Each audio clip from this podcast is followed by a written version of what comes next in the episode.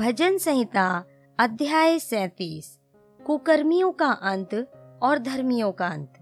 कुकर्मियों के कारण मत कुड़ कुटिल काम करने वालों के विषय डाह ना कर, क्योंकि वे घास के समान झट कट जाएँगे और हरी घास के समान मुरझा जाएँगे। यहोवा पर भरोसा रख और भला कर। देश में बसा रहे और सच्चाई में मन लगाए रहे। यहोवा को अपने सुख का मूल जान और वह तेरे मनोरथों को पूरा करेगा।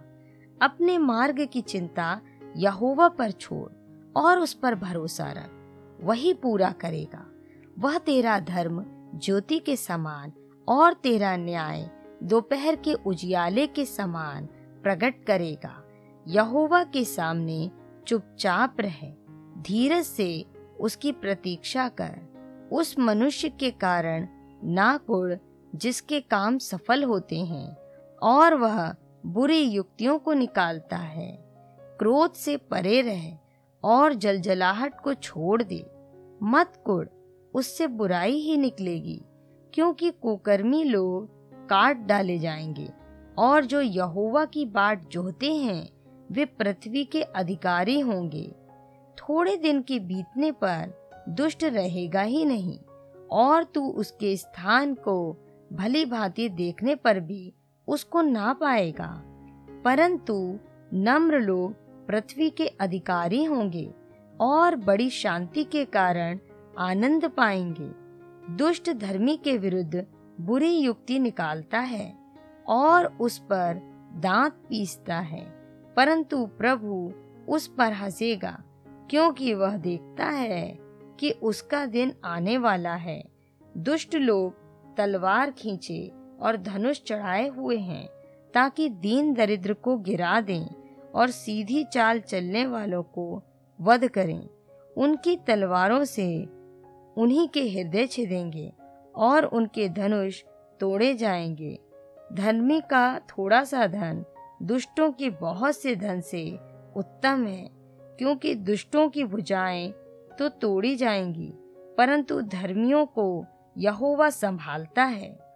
यहोवा खरे लोगों की आयु की सुधि रखता है, और उनका भाग सदा बना रहेगा। विपत्ति के समय उनकी आशा न टूटेगी, और न वे लज्जित होंगे। अकाल के दिनों में वे तृप्त रहेंगे।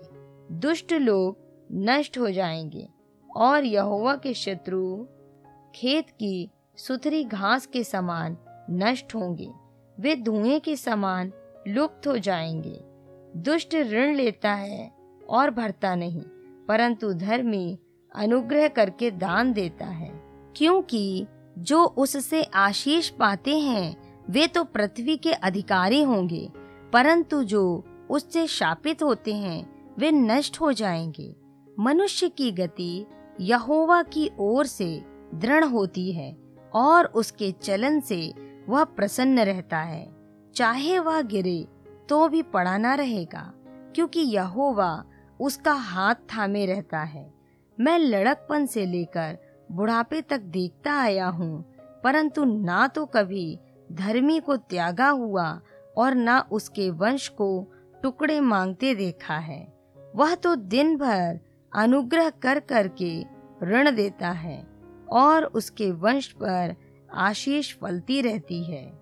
बुराई को छोड़ और भलाई कर और तू सर्वदा बना रहेगा, क्योंकि यहोवा न्याय से प्रीति रखता है और भक्तों को ना तजेगा। उनकी तो रक्षा सदा होती है, परंतु दुष्टों का वंश काट डाला जाएगा। धर्मी लोग पृथ्वी के अधिकारी होंगे और उसमें सदा बसे रहेंगे। धर्मी अपने मुँह से बुद्धि की बातें करता है और न्याय का वचन कहता है। उसके परमेश्वर की व्यवस्था उसके हृदय में बनी रहती है और उसके पैर नहीं फिसलते। दुष्ट धर्मी की ताक में रहता है और उसे मार डालने का यत्न करता है।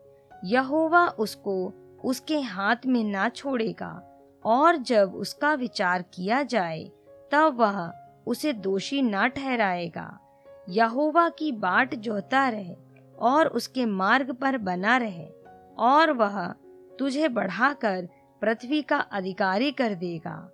जब दुष्ट काट डाले जाएँगे, तब तू देखेगा।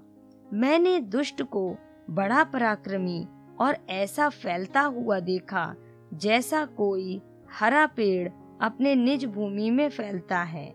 परंतु जब कोई उधर से गया तो देखा कि वह वहाँ है ही नहीं और मैंने भी उसे ढूंढा, परंतु कहीं ना पाया। खरे मनुष्य पर दृष्टि कर और धर्मी को देख, क्योंकि मेल से रहने वाले पुरुष का अंत फल अच्छा है, परंतु अपराधी एक साथ नष्ट किए जाएँगे। दुष्टों का अंत फल सर्वनाश है। धर्मियों की मुक्ति यहोवा की ओर से होती है। संकट के समय वह उनका दृढ़गढ़ है। यहोवा उनकी सहायता करके उनको बचाता है। वह उनको दुष्टों से छुड़ाकर उनका उद्धार करता है, इसलिए कि उन्होंने उसमें शरण ली है।